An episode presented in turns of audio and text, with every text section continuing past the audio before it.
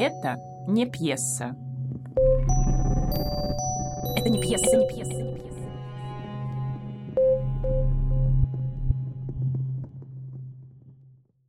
Здравствуйте, меня зовут Мария Сизова, я филолог, театровед, театральный критик, исследователь современной драматургии. Сегодня мы будем говорить о феномене тольяттинской драматургии, о котором было заявлено в предыдущей лекции. Этот феномен возник на базе города под названием Тольятти, и э, территориально Тольяттинский драматургический феномен фигурирует в самом названии этой группы, да, которую формально мы не называем школой, да, но которая, в общем-то, школой является. Ну и в прошлый раз я говорила, что ее представительствует четыре имени, хотя этих имен гораздо больше. Это имя Вадима Ливанова, того драматурга, который привез идею тольяттинской драматургии обратно да, из Москвы, из э, мастерской или института Розова. Вот, это имя Юрия Клавдева, это имя двух братьев Дурненковых, Вячеслава Дурненкова, Михаила Дурненкова. И, конечно же, драматургов, которые остаются, не остаются в профессии. Это Кира Малинина, Гульса Прогалеева, отчасти Оля Стрижак, Анастасия Брауэр и, конечно же, забытый вот по какой-то причине мною Юрий Клавдев, да, который, конечно же, относится вот к этой звездной четверке. Да?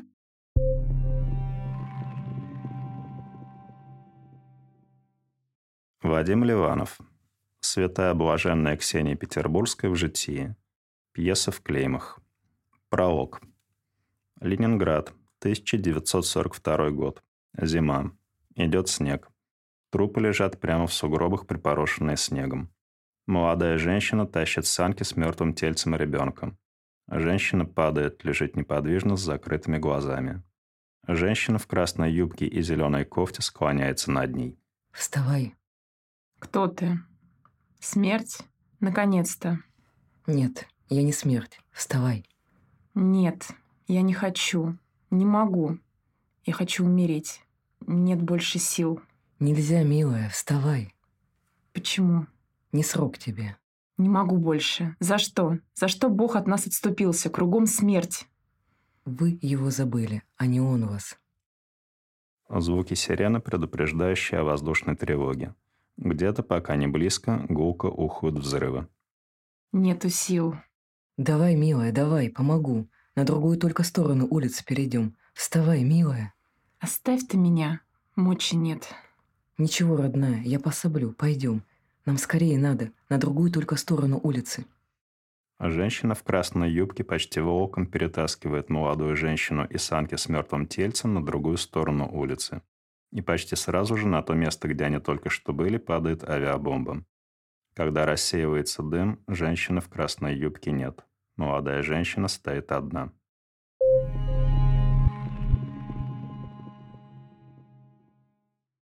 Чем заключается феномен тольяттинской драматургии? Почему нам об этом важно и интересно говорить? В прошлый раз мы упоминали с вами центры школы, да, внутри которых бурлила жизнь драматургическая в порубежье, да, соответственно, в конце 90-х, начало 2000-х. И вот одним из таких центров стал Голосово 20, да, названный по адресу, собственно, по месту прописки, где находилась эта театральная студия, созданная в 1998 году. И возникла она как театральное объединение, которое возглавил Ливанов и к которому примкнул совсем еще юный на тот момент Юрий Клавдиев, Михаил Дурненков и Вячеслав Дурненков, ставшие студийцами. И само по себе движение, мы тоже про это говорили, что оно сложилось как круг людей, которые в будущем составили направление тольяттинской драматургии и стали адептами, так скажем, метода, предложенного, очень странно как бы сформулированного Вадимом Ливановым, да, как метод выписывать из себя текст. Трушевская потом говорил тоже про это. Они, в общем-то, в чем-то повторялись, что написать одну пьесу может каждый дурак. Попробуй написать вторую, третью. Ну и, в общем-то, вот в этой нехитрой мудрости, да, житейской, следовал Вадим Ливанов, находившийся в диалогах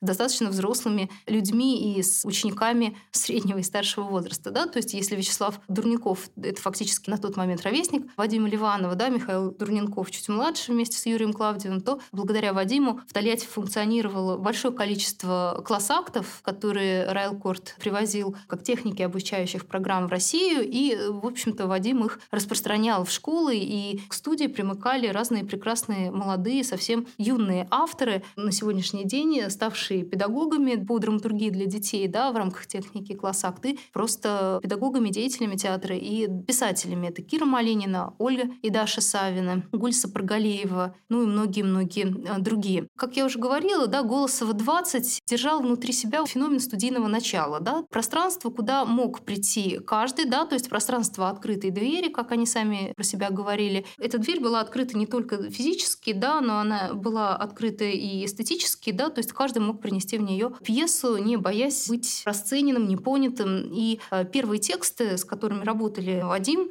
и с которыми взаимодействовали его актеры, а драматурги сами становились актерами, они ставили эти пьесы, были достаточно небольшие зарисовки, да, потому что сначала это были небольшие зарисовки, потом они превращались в сборники пьес. Такой небольшой зарисовкой был спектакль «Раз, два, три», и который складывался из двух небольших коротеньких текстов, один из которых «Сто пудов любви», а второй «Раз, два, три». И, в общем-то, именно на материале вот этой постановки был опробован принцип вербатимов, привезенный, да, тоже британскими коллегами, прямого такого интервью с людьми, где четыре девочки рассказывали свои истории о любви счастливые и несчастливые, которые, в общем-то, являлись катализаторами действия и коллизии внутри этих пьес. Помимо всего прочего, внутри этих текстов находились еще песни, да, то есть они как бы существовали в такой музыкальной разбивке и коллажным принципом между собой были соединены. Можно небольшие отрывки из этих текстов, наверное, прочитать. «Марина, во мне сто пудов любви, и они давят. Они могут раздавить меня. Эта любовь и так уже придавила меня, и мне трудно дышать. Полина. Но я ничего не могу с собой поделать. Я не могу сбросить этот груз. Лена. Нужно быть сильной, чтобы нести эту любовь. Даша. Я заканчиваю это письмо, только я думаю, что я ничего не отправлю. Потому что не знаю почему, просто. Что любопытно, это наивное какое-то такое девичье письмо, стилизацию которого пытался сделать Вадим Ливанов, потому что фактически авторство пьесы «Сто пудов любви» принадлежит ему. Источниками да, этих писем были его ученики, да, которые эти письма приносили. Оно породило целое ответвление, такую исповедальную монодраму, исповедальный текст, внутри которого длинными-длинными-предлинными монологами рассказывается история девочек, мальчиков, подростков и так далее и тому подобное. Но вот буквально следом за «Ста пудами любви» да, на фестиваль «Новая драма», который происходил в Тольятти, который инициировал Вадим Ливанов. Приехала Ярослава Полинович из Екатеринбурга, да, из еще одной школы драматургической, Ярослава ученица Николая Калиды. И она привезла пьесу, наверное, самую популярную во всех театральных вузах страны, да, то есть с отрывками из этой пьесы поступают практически все девочки, да, когда им предлагают, значит, какой-то современный материал представить. Это пьеса «Наташины мечты», которая состоит из двух частей. И, по большому счету, она представляет собой два письма. Это письмо Наташи из неблагополучного мира, да, то есть Наташи из детского дома и Наташи благополучной. В дальнейшем эта пьеса была реформирована, да, когда она ставилась режиссером Дмитрием Егоровым с учениками Вениамина Михайловича Фельштинского, и выпускался спектакль «Наташина мечты». Появлялась еще третья Наташа, как такая центробежная сила. Она уравновешивала фактически двух этих Наташ. Ну и была не антагонистом, протагонистом, а скорее ну, вот таким связующим звеном между двумя этими мировоззренческими позициями, да, которые занимали в равной степени несчастные обе эти девочки, да, вот, о которых описывается в тексте. Ну и по сути как бы материалом и того текста, и текста «Сто пудов любви» является, с одной стороны, саморефлексия да, этих героев и вот этот монодраматичный взгляд на мир, да, то есть внутри которого есть э, я, да, и есть моя какая-то боль, да, вот которую я открыто, как анафилактический шок на глазах у вас проживаю, да, у читателей, у зрителей. То есть такой лирический монолог, как в свое время назвала пьесу одного из тольяттинцев Юрия Клавдиева, Марина Давыдова, лирический сель то есть у него была пьеса и остается прекрасная пьеса «Я пулеметчик», э, рассказывающая историю воина. И вот в рамках вот этого лирического селя существует множество голосов, которые, значит, нам на разные ноты эту боль проговаривают. Ну, любопытно, что сам принцип такого предельно индивидуалистского подхода, то есть э, выговаривания из себя, себя же, да, то есть поиска вот какой-то своей, э, ну, триггерной точки, оно становилось, ну, как бы центрообразующим, наверное, для школы, потому что, с одной стороны, никто э, не просил студийцев вести и писать дневники, но вот как свидетельствует драматург Михаил Дурненков, тоже участник школы, он говорит о том, что в нашей студии мы развивались параллельно, придумывали или брали уже готовые пьесы, репетировали, спорили, спорили, мирились.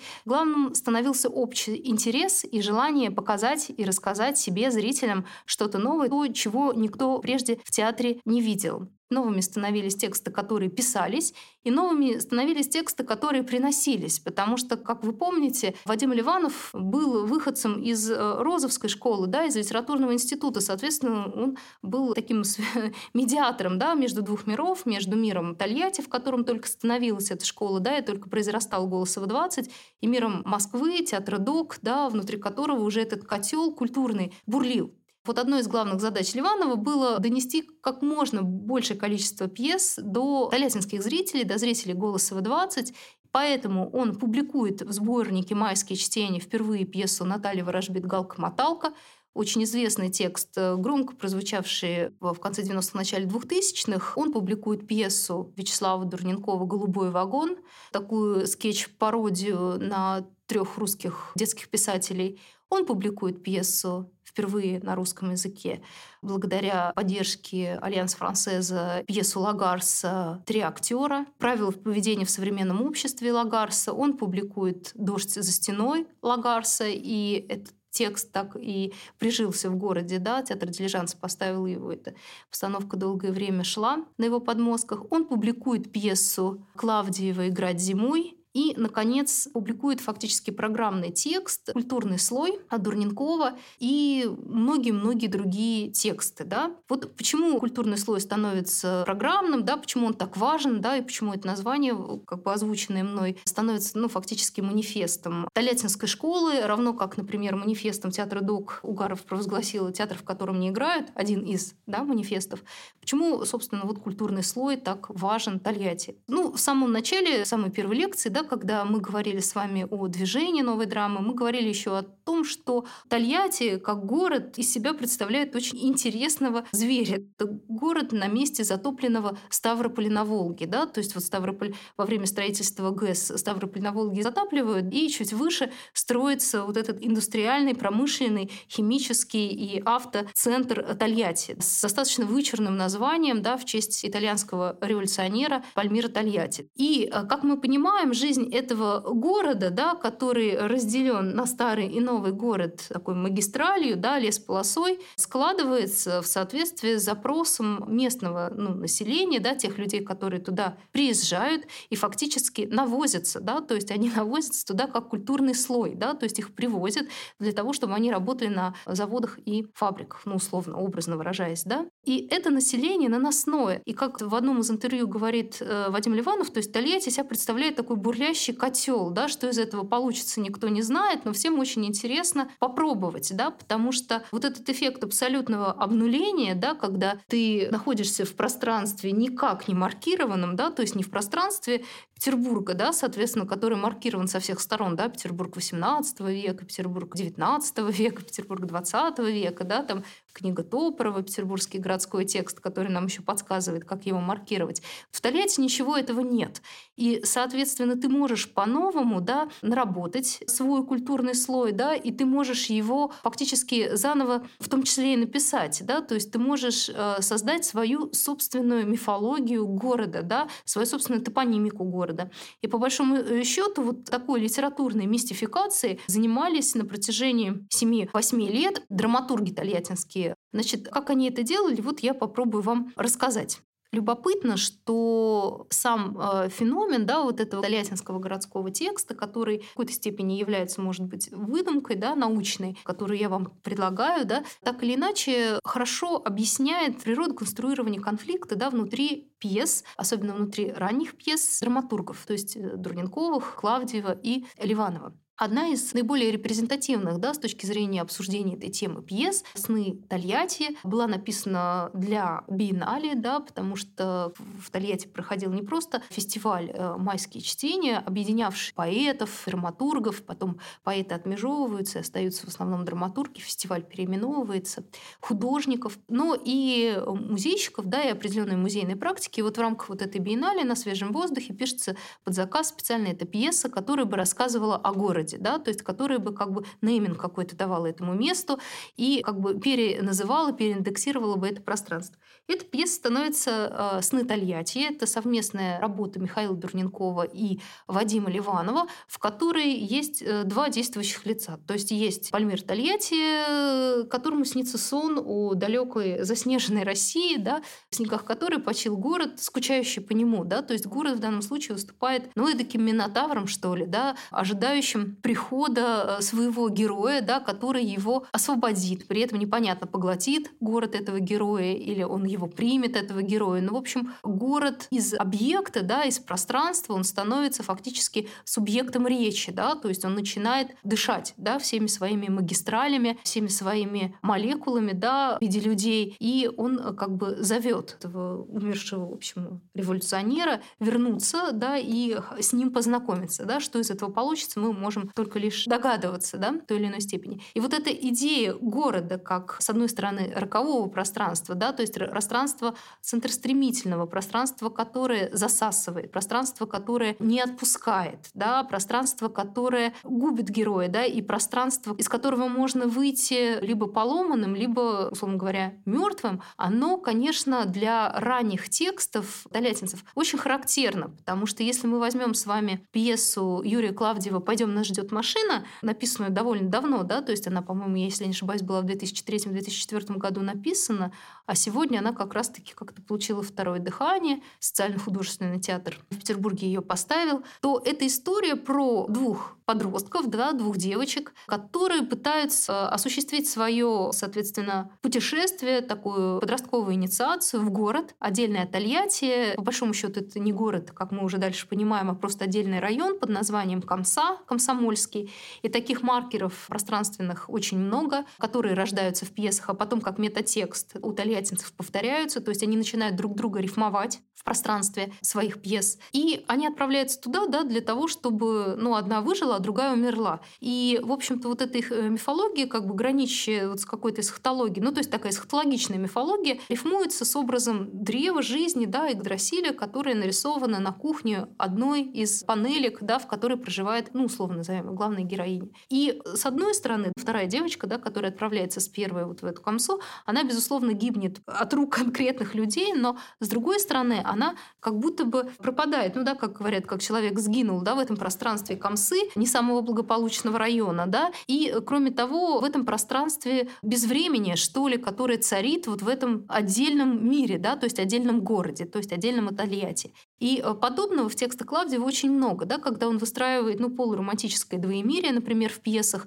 «Собиратель пули», да, у него есть тоже одна из программных пьес, даже она была взята э, в основу сценария, есть фильм «Собиратель пуль», где главный герой э, придумывает, что он, значит, относится к классу собирателей пуль, а есть еще враждующий класс древоточцев, с которыми он борется, и он борется отдельно и с дворовыми какими-то парнями, да, которые постоянно к нему цепляются, да, и с родителями, которые его не понимают. И с другой стороны, он э, а, все время ходит в какую-то заброшку, да, заброшенный дом, внутри которого как будто бы, и мы до конца не можем понять, это действительно происходит или это происходит в его как бы воспаленном сознании, но, скорее всего, это вот как дополненная реальность, да, которую Клавдиев перед нами рисует, осуществляется вот эта борьба борьба да, неких тонических сил, которые на территории этого города присутствуют и которые с этим парнем вступают ну, в определенные отношения, да, как бы недружественные отношения. Да, вот эта война древоточцев и собирателей.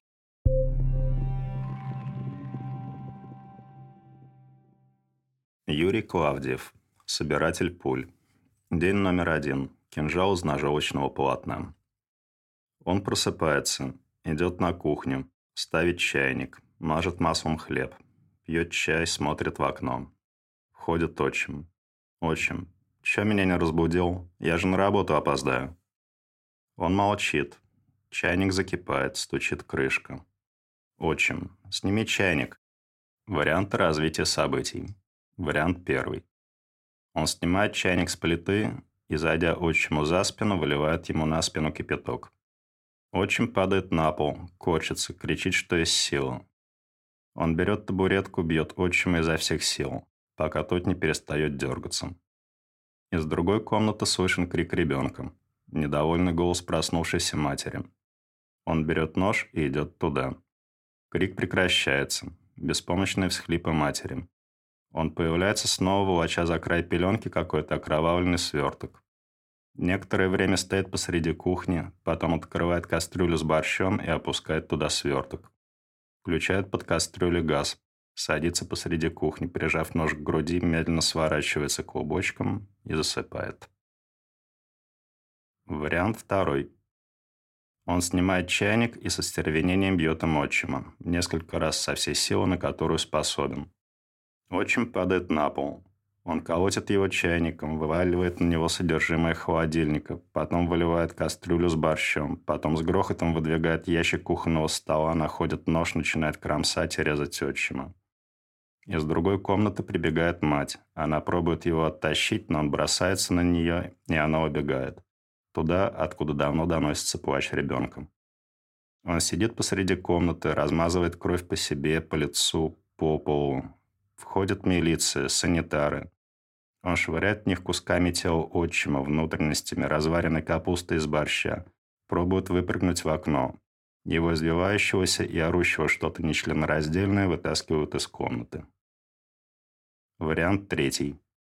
Он снимает чайник, наливает чай в две кружки ставит свою на стол. В другую тихо плюет. Размешивает ложкой. Ставит перед отчимом. Молча сидит и ждет, пока тот не закончит пить чай. Когда отчим уходит, он садится у окна. За окном через дорогу алкаш бьет женщину.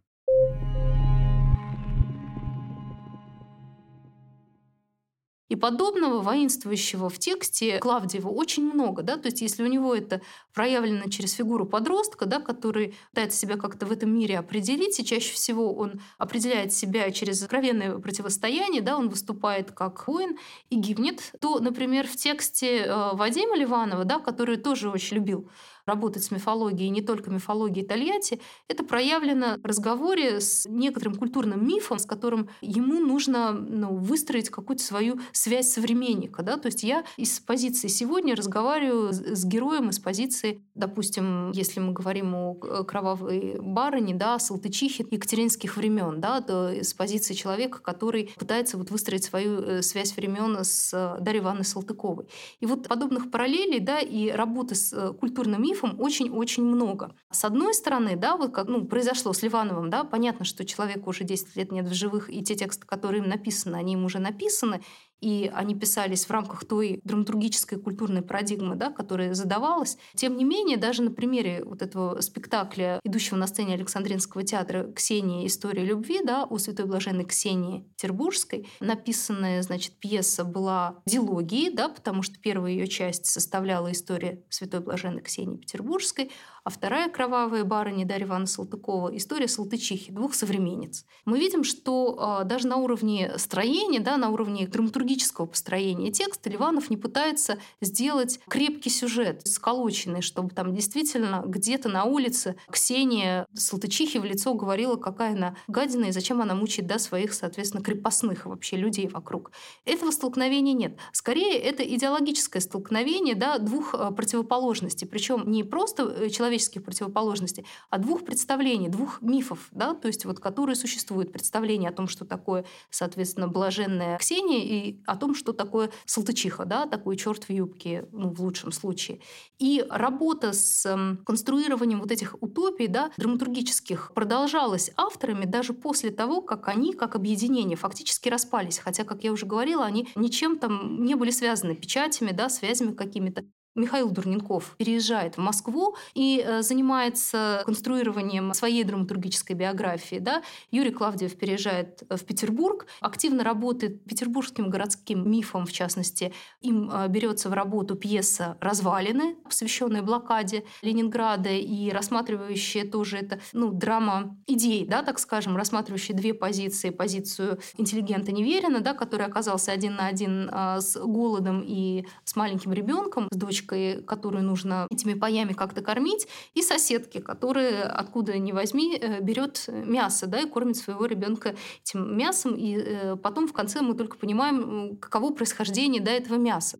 Опять же, работа с э, фактурой места, да, несмотря на там, переезд, несмотря на переименование, да, переиндексацию пространства, она продолжает у каждого из этих драматургов вестись. И не случайно, да, а скорее даже закономерно, что, например, одной из последних, ну дай бог не последней, пьесы на русском языке Михаила Дурненкова стала пьеса «Утопия», да, где он фактически этот э, прием, ну как бы реконструкции мифа, он делает его открытым. Он строит такой сюжет, внутри которого герои строят у нас на глазах утопию. И утопия — это такой парафраз. С одной стороны, утопия — это бар, который должны открыть главные герои, да, то есть мать, сын и отец, жизнь которых давно развалилась, они живут порознь, и каждый, кто как может, решает свои там бытовые проблемы. Но обстоятельства их жизни складываются таким образом, да, что к ним приходит некий человек, который говорит о том, что он хочет, чтобы вот эта семья реконструировала бар, который когда-то существовал и стоял на этом месте, который они когда-то пору своей счастливой юности открывали, когда у них только родился сын, и чтобы этот бар назывался «Утопия», чтобы он точно так же назывался, и чтобы в нем разливали точно такое же пиво,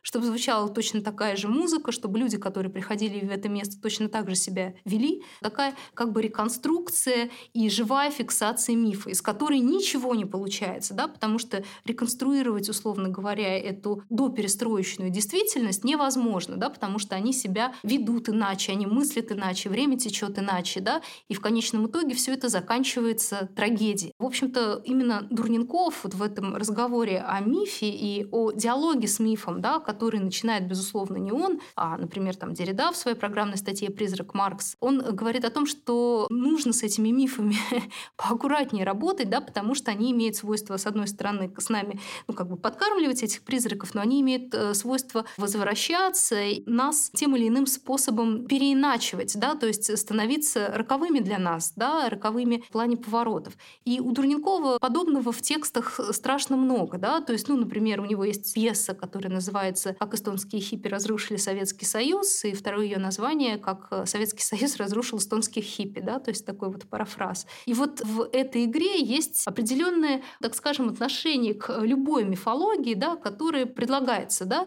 от конструирования мифа города к его полной деконструкции. То есть вот эта вот динамика школы без школы, да, школы, которой уже фактически не существует существует. И любопытно, что у старшего брата, да, Вячеслава Дурненкова, который мной был упомянут, который тоже является драматургом, и про которого ну, несправедливо было бы промолчать в этом разговоре, у него действительно тоже есть пьеса, которая фактически занимается ну, таким архивно-музейным фиксированием реальности. Да? Это пьеса под названием «Экспонаты» про небольшой выдуманный город. Может быть, такой город и действительно существует, но название, как он сказал, взял с потолка. Крапивна под Москвой промежуточный город, станция фактически, где живут люди и э, который должен превратиться в памятник истории. То есть он должен превратиться в русскую деревню XIX века. Причем он должен как бы превратиться на определенное время, да, поскольку город вымирает, фабрики, заводы закрылись. Единственное, что остается местным жителям, это переодеваться да, и согласиться на условия приехавших в этот город бизнесменов, которые хотят в него вложиться и таким образом вот реконструировать русскую деревню XIX века, но сделать это немножко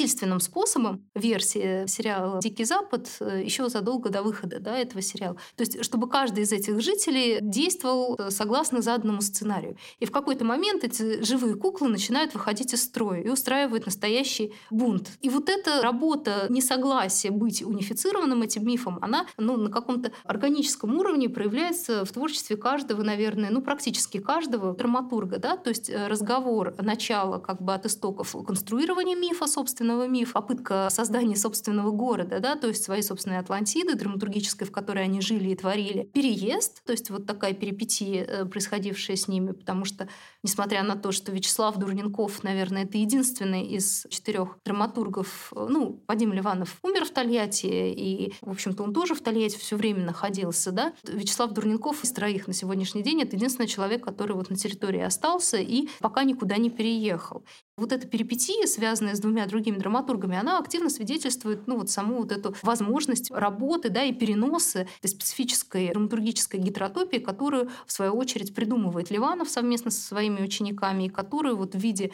ожившего мифа или мифа как механизма конструирования текста он им в школе дает попытку создания своих собственных мини-утопий, да, которые они начинают сеять уже в новых местах, то есть в зависимости от того, где они оказываются. Подводя какие-то итоги, да, то есть пытаясь как-то суммировать вот этот разговор о Тольяттинском драматургическом феномене, очень интересно было бы, наверное, сегодня помыслить саму возможность его изучения, потому что, с одной стороны, это то, чего уже нет. Потому что, как я уже сказала, в силу объективных обстоятельств, там, смерти одного из кураторов, с другой стороны, обратной централизации да, и переезду двух других драматургов, и в силу обстоятельств жизни самого города, да, внутри которого уже не существует фестиваля, потому что нет финансирования, можно было бы сказать, что Тольяттинского драматургического феномена нет. То есть это такая затонувшая Атлантида, которая сохраняется в памяти, в архивах, э, в журналах, в статьях, в текстах литературоведов, которые посвящают этому издание, да, и Талмуд книг, с одной стороны, и в пьесах, безусловно, которые отдельно, понятно, от драматурга функционируют и продолжают вдруг внезапно возникать, да, даже те пьесы, которые, казалось бы, потеряли свою актуальность, обретают ее вновь. Но при всем при том любопытно, что да, выращивание вот школы драматургической, да, можем ее так назвать, вот этих свободных авторов, да, которые свободно перемещаются, свободно пишут, свободно мыслят, Ливанов занимался еще одним очень интересным явлением, которое получило очень широкое распространение сегодня. Он начинал заниматься, по большому счету, драматургической инклюзией, да, вот то, про что я обмолвилась, э, в частности, он э, занимался работой с разными группами да, детей по написанию текстов. Да, то есть он пытался э, драматургию адаптировать для среднего школьного возраста и для младшего школьного возраста. То есть он пытался выращивать фактически вот этих авторов вампиловых, там, Шекспиров и Томов Стоппардов, ну, фактически с 8 лет. То есть приходя в школу и передавая им технику документального театра, передавая им технику игровую, да, которую привезла с собой Никола Маккартни, да, и которая была заимствована отчасти у британцев, отчасти додумана ими самими. И кроме того, развивая вот именно, условно, назовем это по Волжском регионе, но это не регион, регион, саму идею быстрой презентации пьесы, да, то есть идею читок, на базе которой выстроилось и выросло огромное количество людей, напрямую не связанных с Вадимом, да, но так или иначе опосредованно обожженных, что ли, им в хорошем смысле этого слова. В частности, нынешний руководитель да, театра э, на Таганке Юрий Муравицкий, на тот момент да, находившийся в трупе Самарского драматического театра, и еще один очень хороший драматург и, э, соответственно, и человек, и педагог Герман Греков, тоже работавший в Самарском драматическом театре, поскольку Самара и Тольятти рядом, территориально друг от друга находились, приезжали на читки и работали да, в этом формате, и брали эту технику Ливанова, и в дальнейшем создали в Ростове-на-Дону сначала театр 18+, да, а потом Юра уехал в Москву и возглавил театр на Таганке, где он активно вот этот принцип такого разного повествования, но тем не менее отстраненного существования артистов, в том числе и в формате читки реализует на сцене. И с другой стороны Герман Греков, который благодаря лабораториям, да, благодаря фестивалю «Майские чтения», благодаря вот этим ненавязчивым диалогам из артиста переквалифицировался, в общем-то, в драматургии. И сам про себя шутит, что ну, ни к какому направлению он не принадлежит. Да, он принадлежит к направлению воробьевской драматургии, потому что он из Воронежа, из Воробьевки, и, собственно, вот он представительствует это движение. То есть можно, конечно же, считать, что само вот это деление на центр центра, оно утопично, но в то же самое время для исследователей, да, для архивистов, для тех людей, которые занимаются фиксацией такого рода драматургии, оно, конечно, ну, носит такой перспективный характер, потому что попытка все-таки не разобщать этих драматургов, которые и так как ртуть рассыпаются в разные стороны, потому что они просто очень разные, да, их тексты друг с другом спорят, они между собой спорят. И попытка поиска общих э, точек соприкосновения чрезвычайно важна, и особенно она важна сегодня, когда все эти авторы, живущие здесь или уже не живущие здесь, и так достаточно сильно по разным причинам между собой разобщены. И, в общем, любопытно, что единственное, что их соединяет между собой сегодня, это тексты. И, с одной стороны, это радостно и грустно одновременно. Спасибо.